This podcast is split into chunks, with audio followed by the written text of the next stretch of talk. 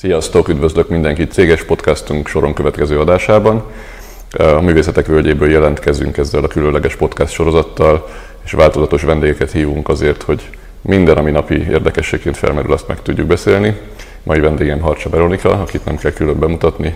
Művészetek Völgye nagyon régi oszlopos tagja, és hát a hazai jazz élet egy, egy kiemelkedő alakja. Köszönöm, hogy elfogadtad a meghívást. Köszönöm, hogy itt lehetek veletek, sziasztok! Túl vagyunk az első hétvégén, az első három napon. Hogy vagy, hogy sikerült az első időszak, ugye ráadásul új helyszíre is költöztél, tehát ugyan már régóta itt vagy, de új dolgokat is próbálsz. Milyenek az első tapasztalatok? Nagyon jók mostanra nyugodtan meg, hogy lement az első hétvége.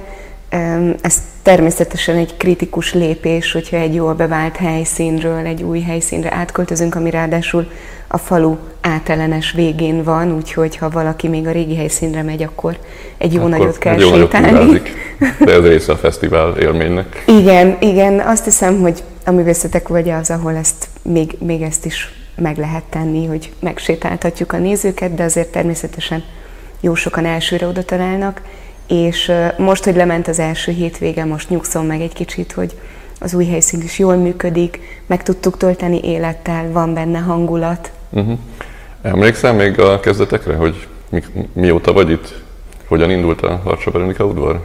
Harcsa Veronika udvar úgy indult, hogy 2013-ban az itteni fellépésem után te oda jöttél hozzám, és megkérdezted, megkérdezted, hogy volna-e kedvem a jazz udvart a nevemre men- venni, uh-huh. és aztán a következő évben, 2014-ben ez el is indult. Uh-huh. Körülbelül negyed órán belül válaszoltál igennel egyébként. Tehát azt azért elárultam, hogy abban az időszakban ugye elég sokat alakítottunk a művésztek völgye koncepcióján, sok mindenkit megkerestünk és felkértünk. Van, aki hosszabban gondolkodott, van, aki rövidebben gondolkodott, de biztos, hogy te állítottad be a rekordot, aki nagyon, nagyon határozottan, nagyon tudatosan és nagyon gyorsan hoztad meg a döntésedet. Ez jellemző rád egy, egyébként, hogy így döntesz? Nem mindig. Szerintem az időzítés nagyon jó volt, mert én akkor végeztem a mesterképzést Belgiumban, 2012 és 2014 között, és ingáztam Belgium és Magyarország között, és abban biztos voltam, hogy szeretném a, a kapcsolataimat erősen megtartani Magyarországgal, uh-huh. és valószínűleg ez a negyed óra elég volt arra, hogy realizáljam, hogy hogyha magamra veszek egy ilyen szerepkört, hogy egy tíznapos fesztiválnak a jazz színpadának a programját összeállíthatom, akkor az azzal jár, hogy nagyon erős kontaktusban kell, hogy maradjak az itteni szcénával. Uh-huh. De azóta voltak periódusok, amikor többet voltál itthon, és ezzel együtt csináltad tovább. Miért jó neked egyébként a Harcsa Veronika udvar? Hogy nekünk miért jó, azt tudom, de neked miért jó egyébként? Hát a leg, legnagyobb élmény az a szociális faktor, hogy uh-huh. tényleg évközben, bár most Magyarországon élek, de, de nagyon sokat utazom, nagyon sokszor van olyan, hogy elmennék, meghallgatnék egy koncertet, találkoznék ismerősökkel, de, de nem vagyok itthon, nem tudok elmenni, nem érek rá aznap, uh-huh. és évközben azért nagyon nagy részben online követem, hogy mi történik, és itt pedig élőben meg tudom fogni mindenkinek a kezét, és meg tudom hallgatni a hangokat, amiket játszanak. Ez, ez önmagában egy óriási nagy plusz, illetve ha már itt brandépítésről is fogunk azt hiszem beszélgetni, Persze. akkor nyilván az, egy, az nekem egy nagyon nagy plusz, hogy az, a nevemet viseli az udvar. Látom, hogy tele van a fesztivál 18-20 évesekkel, akinek Igen. már fogalmuk sincsen, vagy már nem találkoztak feltétlenül azokkal a zenékkel, amikkel engem megismert a hazai közösség, közönség, és ők lehet, hogy így fognak engem megismerni, hogy ja igen, aki, aki vezeti a jazzudvart. Uh-huh. A szervező munkának mekkora részét csinálod egyébként? Tehát mennyi, mennyi, mennyi tevékenységre kényszerít, amit egyébként énekesként nem csinálnál, vagy nem lenne természetes, hogy csinálsz? Hát azért sok, sokra, a évközbeni munkára gondolok, mert amikor itt vagyok, akkor természetes, hogy tíz napon keresztül, nettó tíz napon keresztül arra fókuszálok, ami itt a völgyben történik. Uh-huh. Október-november környékén szoktam összeállítani a következő éves műsort, de mindig sokat kell még utána sakkozni, mindig van, akinek nem jó az az időpont, van, akit mégsem tudunk kifizetni, valahogy a büdzsébe bele kell szorítani a, az álmaimat. és, ez mindannyiunknak kihívás. Ez, így van, ez így van és utána még, még nagyon sok verzió és variáció van, mire a végleges program összeáll. Hál' Istennek nagyon szuper csapattal dolgozom most mm. együtt. És ezt a tehernek érzed? Mert nyilván sok művész emberrel dolgozunk együtt, és látunk olyat, aki ő csak a művészeti produktummal uh-huh. akar foglalkozni, és minden más teher. És van, aki ezt nagyon jól lemenedzseli, sőt, hát olyan irigylésre méltóan, mint hogy más, más cégünknél örülnénk, ha ilyen precízen szerveznék a dolgokat. Nem bókolásként, hanem ténymegállapításként mondanám, hogy te az, abszolút az utóbbi vagy, tehát azt látjuk, hogy olyan rend van és olyan tervezettség, ahol, ahol tényleg ö, pedánsan történnek meg a dolgok. Ez azért van, mert ilyen a természeted, vagy azért van, mert te szereted is csinálni? Öm, is. Szerintem a természetem is ilyen, bár most, hogy, hogy nekem bókolsz, igazából a kolléginámnak bókolsz, mert a, most van egy fantasztikus kolléginám, aki... A Ez szer, biztos, a, hogy kell a csapat hozzá, de nyilván a, a csapatot te állítod össze. Igen, ez igaz, ez igaz, de az, azért az operatív részében tényleg nagy, nagyon nagy segítségem van. Hmm. Az biztos, hogy, hogy a személyiségem is ilyen, mert matekos voltam, bár nem tudom, hogy ez mennyire függ össze, de... Hát valószínűleg inkább olyan a személyiséget, hogy matekos is voltam. Hogy matekos is voltam, igen, igen, igen valószínű igazad van.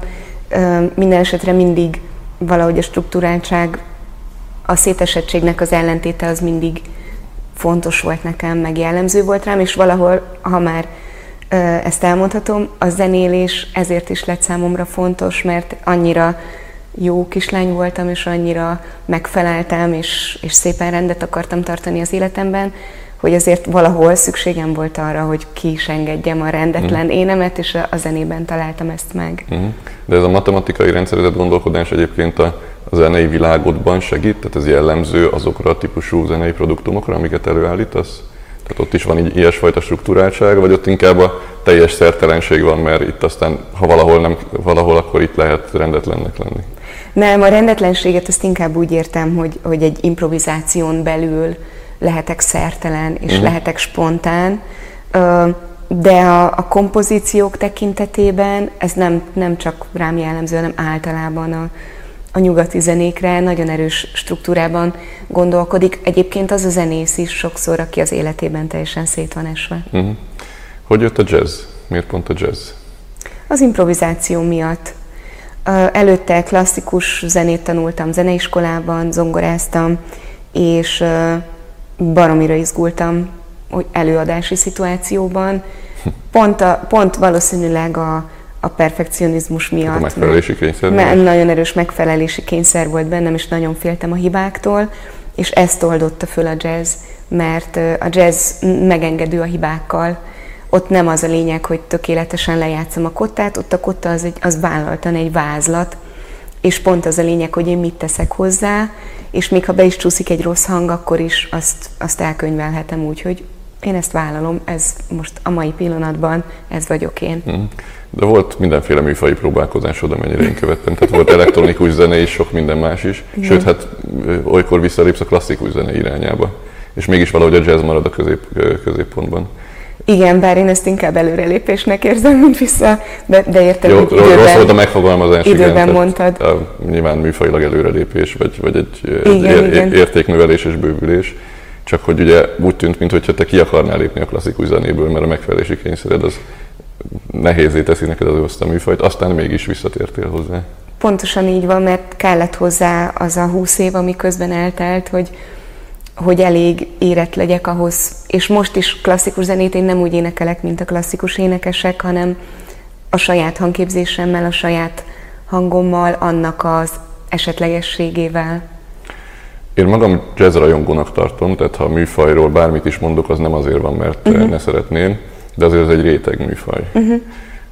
Mennyire nehéz ilyen réteg műfajban kialakítani az érvényesülés lépcsőit, mennyivel kell tudatosabbnak lenni, mint ha valaki egy populáris műfajban egyébként kitalálja magát, és utána már beszívja a vákum? Öm, nehéz. Egyébként a populáris műfajokban is baromi nehéz. Ott meg nagyobb a verseny, vagy, igen. vagy igen, annak is megvan a maga eszköztára, ez így van. Ö, igen, igen, nálunk pedig összetett a helyzet, mert egyrészt azt talán a közönség is érzi, hogy intellektuális tartalommal játszunk. Ezzel semmi negatívat nem akartam mondani a populáris műfajokra, én magam is voltam popzenékben, de hogy messze nem annyira, mint a klasszikus zenének, de a jazznek is van egyfajta nimbusza, ami azt jelenti, hogy mondjuk leosztva a képviselők számára szélesebb a pályázati lehetőség talán, több helyre lehet pályázni, pályázatban talán kisebb a verseny, mint, uh-huh. mint a, a mainstream zenékben. Illetve erre talán lehet valamit alapozni erre az intellektuális imidzsre, ami körülveszi a jazz Tehát lehet, hogy könnyebb egy interjút megfogni, vagy egy rádióba bekerülni, rádióműsorba, ami aztán lehet, hogy éjfélkor lesz, mert éjfélkor játszák a jazz de mégis, hogyha arra gondolok, hogy interjút adni országos rádióban, jazzzenével talán még mindig könnyebb, mint, mint popzenészként elindulva. Valószínűleg igen, és ezeket tervezetten csinálod? Tehát benned, benned van az, hogy nem tudom, negyed évente kell egy interjú megjelenni, és negyed évente kell szöveges módon is a közönség elé lépni, meg kell mutatni a mögöttes tartalmat a zenei produktumodban, hogy, hogy, hogy mondjuk úgy, hogy a köztudatban maradj? Ö, ilyen szám nincs a fejemben, hogy ez negyed évente, vagy hogy történjen meg. Általában a lemez megjelenések azok, amik markírozzák, vagy mm. tehát amik beosztják ö, az időt a, a megjelenések szempontjából, és amikor új lemezzel jövünk ki, amikor van egy fontos lemezbemutatónk, mondjuk a művészetek palotájában, akkor ahhoz kapcsolódik egy, egy sajtókampány. Uh-huh. Ö, sajtóssal dolgozom együtt, és két ilyen időszak között pedig általában van annyi belső interjú, amit aztán én magam a felületeimen megosztva tudok generálni egy jelenlétet, és hát természetesen a social média az folyamatosan. Ezt akartam kérdezni, hogy mennyire használod a közösségi médiát, és mennyire tudatosan nyúlsz ez az eszközhöz? Hát többet használom, mint szeretném. Megkerülhetetlen, ugyanakkor azt hiszem, hogy brandépítés szempontjából a, a zenészek, az előadóművészek egy különleges helyzetben vannak, mert mi magunk vagyunk a brand. Uh-huh. És, és ezért más nem is nagyon tudja úgy csinálni, mint én. Uh-huh. Volt olyan időszak egyébként egy rövid De most időn, arról beszélsz, hogy te magad kezeled a közösségi médiát, és ezt nem tudod odaadni egy kollégának. Hogy a, a posztokat én írom meg. Uh-huh és én találom ki, hogy mi legyen a fotó. Nem én kezelem az egészet, tehát nem én mhm. töltögetem föl a koncerteseményeket, de a lényegi tartalom, tehát én vagyok a tartalomgyártó, uh-huh. és hogy egy, egy, egy kevésbé személyi, személyközpontú brandnél ezt ki lehet adni, ezt ki lehet szervezni ja, persze, jobban. A céges brandet azt egy jó, a céges brandet értő csapat tud csinálni. Így van, igen. És egy, hogy... egy művészeti brandet a valamilyen módon a művész személyiségéhez kell kapcsolni, ez, ez biztos, hogy így van. Igen, és ugye erre is vannak már emberek, akik segítenek, meg, meg nekem is volt már, aki rám, ránézett a, az oldalamra, mondjuk a, a posztjaimra, és megmondta, hogy ez jó, ez nem jó azért, mert, stb. Uh-huh. De még, még azt a komplexitást úgy is értem, hogy nem veszhetek el ebben. Tehát muszáj, hogy azért a fókusz az a zenén maradjon, és valahogy meg kell találni azt az egyensúlyt, hogy annyi időt szálljak erre, amennyi még belefér anélkül, hogy túl sok energiát Igen. vinne el, mert... Miközben a mai közösségi média világ az picit olyan, mint hogyha az emberek rászoktak volna a leskelődésre, és mindenhol mindenbe bele akarnak tekinteni. Érzed azt, hogy a közönség meg közben igényelni, hogy mi harcsavarnikáról akarunk mindent tudni? Persze, persze, tehát hogy ezt látom, hogy azok a posztok a legnépszerűbbek, amiken a fejem van ekkorában, és, és igen, tehát a személyes tartalmak azok, azok mindent visznek, de én el, erre a lóra nem akarok fölülni. Ez egy mm. elég tudatos dolog. Volt egy esküvőm például, azt hiszem, hogy 7 évvel ezelőtt, és hogy, hogy egyetlen egy posztot sem raktam ki, és nem, mm. szóval, hogy se, sehol semmi, de semmi nem jelent meg róla. Az más kérdés, hogy utána az interjúban van, hogy egy mondatban elhangzik az, hogy a férjemmel most éppen elmentünk mm. pihenni egy kicsit, vagy ilyesmi, de hogy én nagyon tudatosan nem kommunikálok személyes dolgokról, kivéve, hogyha valamilyen ügyről van szó. Igen, igen. Azt láttam, hogy a, az ilyen közösségi, meg jótékonysági ügyekben uh-huh. meglehetősen aktív vagy. Ez gondolom nem csak márkaépítési célra, hanem amúgy is kötődnek ezek hozzá. De ezeket hogy válogatod? Igen, ez nagyon fontos, amit mondasz, hogy hogy ez, egy, tehát ez, ez is csak akkor működik, hogyha hiteles és önazonos, és ezt valahogy valami ö, antennákkal érzi a közönség, nagyon érdekes.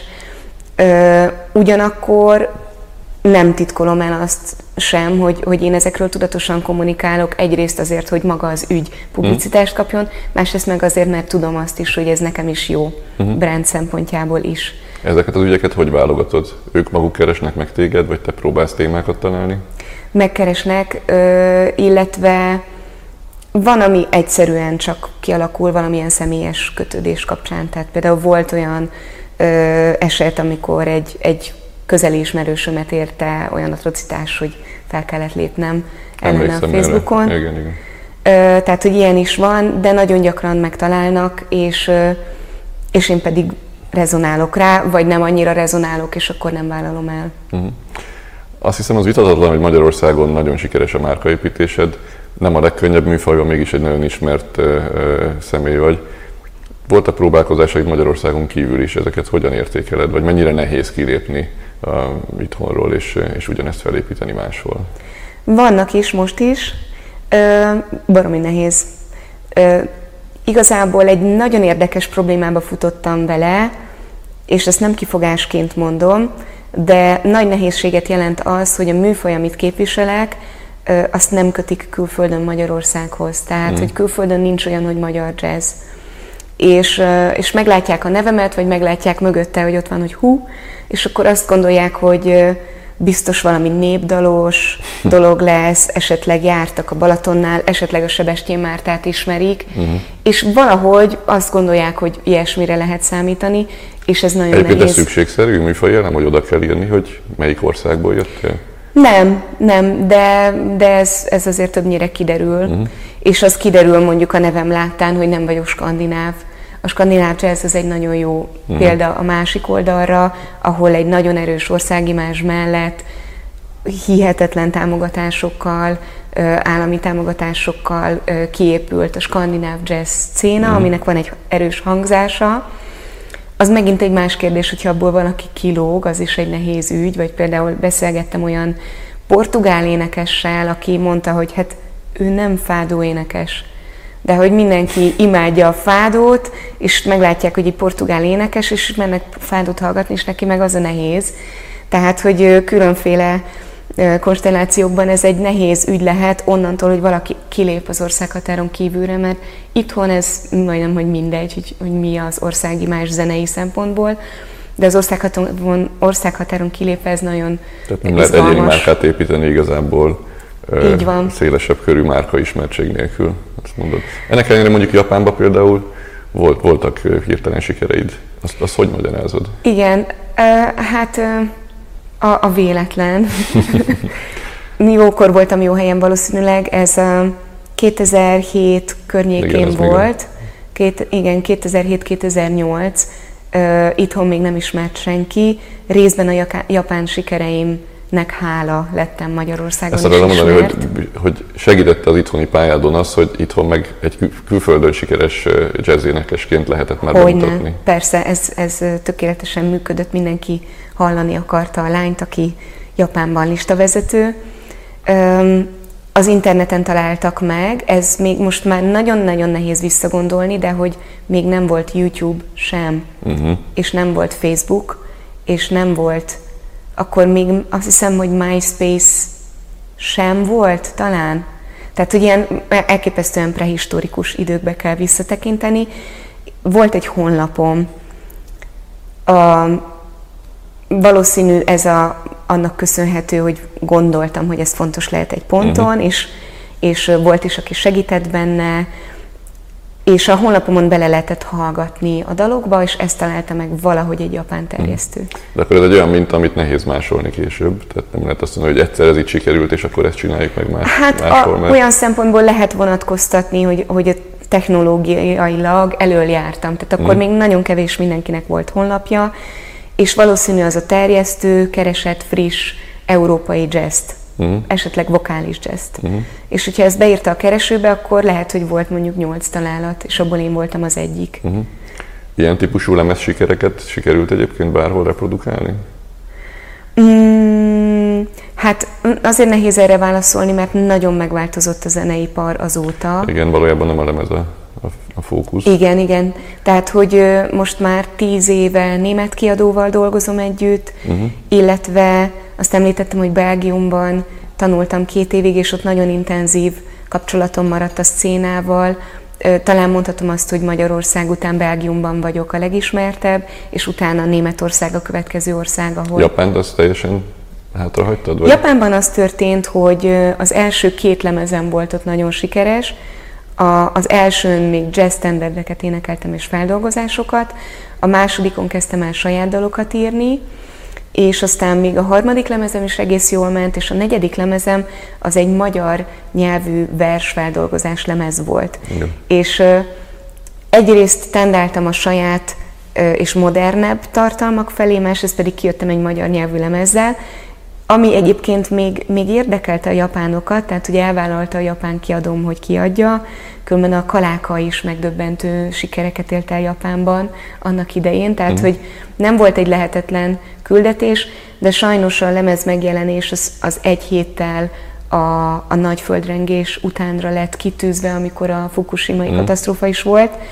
és már minden újsághirdetés, már minden promóció le volt kötve, és nem lehetett mit csinálni, ki kellett hozni egy lemezt egy héttel a nagy katasztrófa után, amikor senkinek nem volt arra figyelme, hogy, hogy megjelent egy új lemez, főleg nem egy magyar nyelvű, uh-huh. egzotikus, kísérletes, kísérleti dolog, úgyhogy az, az egy az egyben ment a kukába az a megjelenés, és ez, ez sajnos ez és akkor azt a piacot el is engedted igazából? Én elengedtem azt a piacot, és elkezdtem inkább Európára fókuszálni, mert azt éreztem, hogy nagyon messze van, nem beszélem a nyelvet, nem tudok úgy kapcsolatot tartani. Mm. Ez egy fantasztikus e, élmény volt, jártunk kint többször turnézni, elképesztő szerencse volt, hogy pont, pont engem talált meg az a terjesztő, mm. de, de Európára fókuszálok. Mm.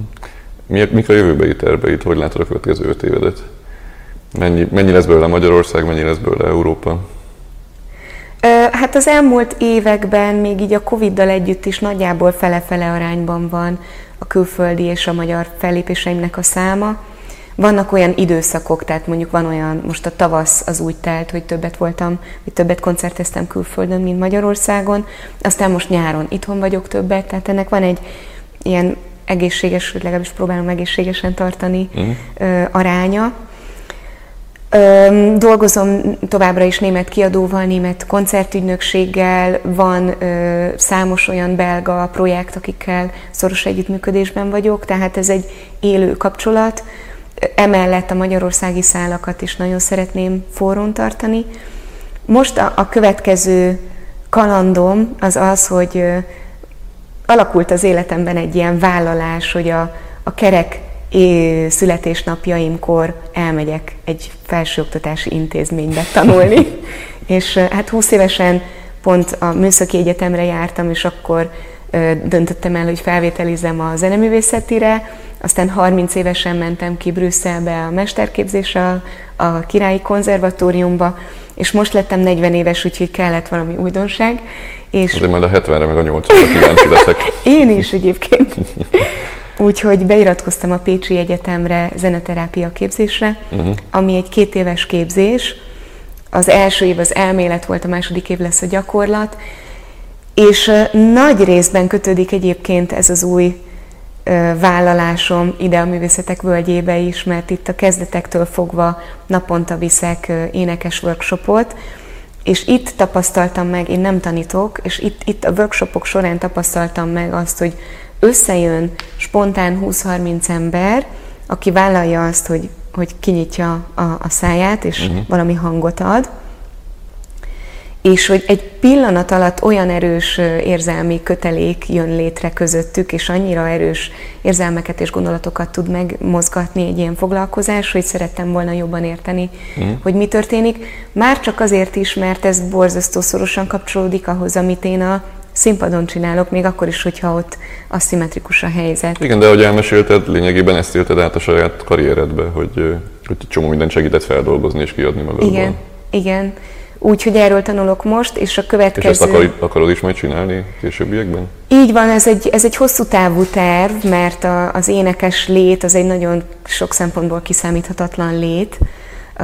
Hát igen. Trendek jönnek, mennek, és, és amit mondtam, hogy én magam vagyok a termék, és hogyha nem én lennék, akkor talán könnyebb lenne azt mondani, hogy persze majd adaptálódunk, de mivel én vagyok az, nem biztos, hogy mindenhez szeretnék adaptálódni. Uh-huh. Tehát, hogy nem biztos, hogy már a TikTokon fenn akarok lenni, mert egy életem van, és, és az időm az az én időm, stb. Vagy, vagy lehet, hogy lesznek olyan zenei változások, amik, amik, amikre azt érzem, hogy én, én nem, ez nem én vagyok. Mert a TikTok transformálódni fog azáltal, hogy egyre többen fellépnek, ő maga is változni fog. De Jó. azt értem, hogy a te imidzsethez mondjuk ez a még rövidebb, néhány másodperces bóckodó videózás, az nem biztos, hogy, hogy passzol. Furcsán hát, is venni a közönséget. Vagy egyszerűen nem biztos, hogy akarom, és, és, és hogy mivel én vagyok az, ezért ezt úgy, értem, úgy érzem, hogy dönthetek így. Viszont nagyon szeretnék sokáig aktív maradni, és úgy érzem, hogy a zeneterápia az egy jó más típusú uh-huh. tevékenység, és azt is érzem, hogy a mentálhigiéné az, az általánosságban nagyon nagy krízisben van a világban, és úgy érzem, hogy erre szükség lesz. A másik dolog pedig az, hogy úgy érzem, hogy ezt a koncertezéssel tudom kombinálni, és hogy tudok, ha most tényleg brandről beszélünk, akkor egy ilyen márkaújítást uh-huh. eszközölni. Ezáltal most az új projektem az novemberben fog Brüsszelben debütálni, és aztán márciusban hozom el a Zeneakadémiára Magyarországra egy Nora Thiele nevű német ütős lányjal, aki sámán dobod is játszik, hm. de egy fantasztikus ütős, elsősorban világzenében van otthon. Vele fogunk duózni, és egy kifejezetten olyan koncertműsort építünk fel, ami interaktív, tehát amiben élőben nem online, hanem ott élőben, organikusan a közönséget bekapcsoljuk. Hm, ezt szólj majd, hogyha lesz, mert ezt szeretném követni. Mennyire érzed küldetésednek, hogy a jazz műfaját azt, azt ismerten tarts széles körben, és próbáld a népszerűségét segíteni? Tehát mennyire érzed úgy, hogy ennek a műfajnak te szeretnél is visszaadni? A lehetőségeimhez mérten próbálom ezt megtenni. Tehát nem áldozom az egész életemet erre, hogy a műfajt mm. népszerűsítsem. Már csak azért sem, mert én is bajban vagyok a kategóriákkal, és bár leg, legegyszerűbb rólam jazzénekesként beszélni, de, de én is csomó minden más műfajban is Igen. mozgok. Ugyanakkor például itt a Művészetek Völgyében ezzel a lehetőséggel, hogy, hogy a, a jazzudvart a nevemre vehettem, itt abszolút érzem ennek a felelősségét, és, és ezt, ezt átgondolom minden évben, amikor a műsort összeállítom, hogy mondjuk hogy osztom el a műsort a generációk között. Ez is ugye egy játék, hogy mm. kellenek a nagy nevek, akiket a közönség már ismer, de muszáj a fiatalokat is bemutatni, és hogy tudom őket ugye elhelyezni mondjuk a napon belül, hogy őket is meghallgassa a közönség. Igen, ezt én is látom, hogy nagyon jól működik, és örülök, hogy ezt, ezt te is így nyomon követed, mert való igaz, hogy az elmúlt néhány évben különböző kölcsönhatások eredményeként, de nagyon megfiatalodott a közönség. Mhm. Létszámában jelentősen növekedett is, de hát ez egy rettentő jó felület arra, hogyha valaki valamit meg akar mutatni ennek az új közönségnek, akkor azt meg tudja tenni. Hátra van még hét nap a mai nappal együtt a művésztek völgyéből. Mi az, amire a saját udvaradból felhívnád a figyelmet, hogy semmiképpen ne hagyjuk ki? Hát ha már most a, a fiatal generációról beszéltünk, fel fog lépni pénteken a zongora napunkon, amikor egy igazi zongora lesz a színpadon, egy Jazz Pince nevű zenekar, akiket a Jazz Konzervatóriumok országos versenyén fedeztem föl. Még nincs 20 éves senki a zenekarból, és valószínű javarészt az internetnek köszönhetően, de elképesztően hamar érnek vagy tudnak beérni ma zenekarok, és náluk azt éreztem, egy éve hallottam őket, akkor még nem mindenki volt 18, hogy olyan érettséggel játszanak, mint hogyha azt az élettapasztalatot, amit a, a YouTube-on játszó zenészektől hallanak, azt valahogy magukba szívnák, mint egy szivacsba. Őket mindenképpen ajánlom szeretettel, hogyha valaki felfedezésre vágyik, illetve mindig igyekszem a, a szomszédos országokból is egy-egy produkciót be, becsempészni, és Szlovákiából Eszter Víznerova lesz a, a vendégünk, aki egy fantasztikus énekes, a 30-as generációhoz tartozik, quintetben jön, de az eredetiségét mutatja, hogy egy hárfa is lesz a színpadon. Illetve, hogyha valaki bulizni szeretne, akkor idén az én udvaromban lesz az Analóg Balaton és a Jazz Boys is, úgyhogy még Ezeket erre is sor, sor lehet, sort lehet keríteni. Ott leszünk. Köszönöm szépen, hogy elfogadtad a meghívásunkat, és akkor legközelebb mi látogatunk meg téged. Gyertek, várlak szeretettel. Köszönjük, sziasztok! Sziasztok!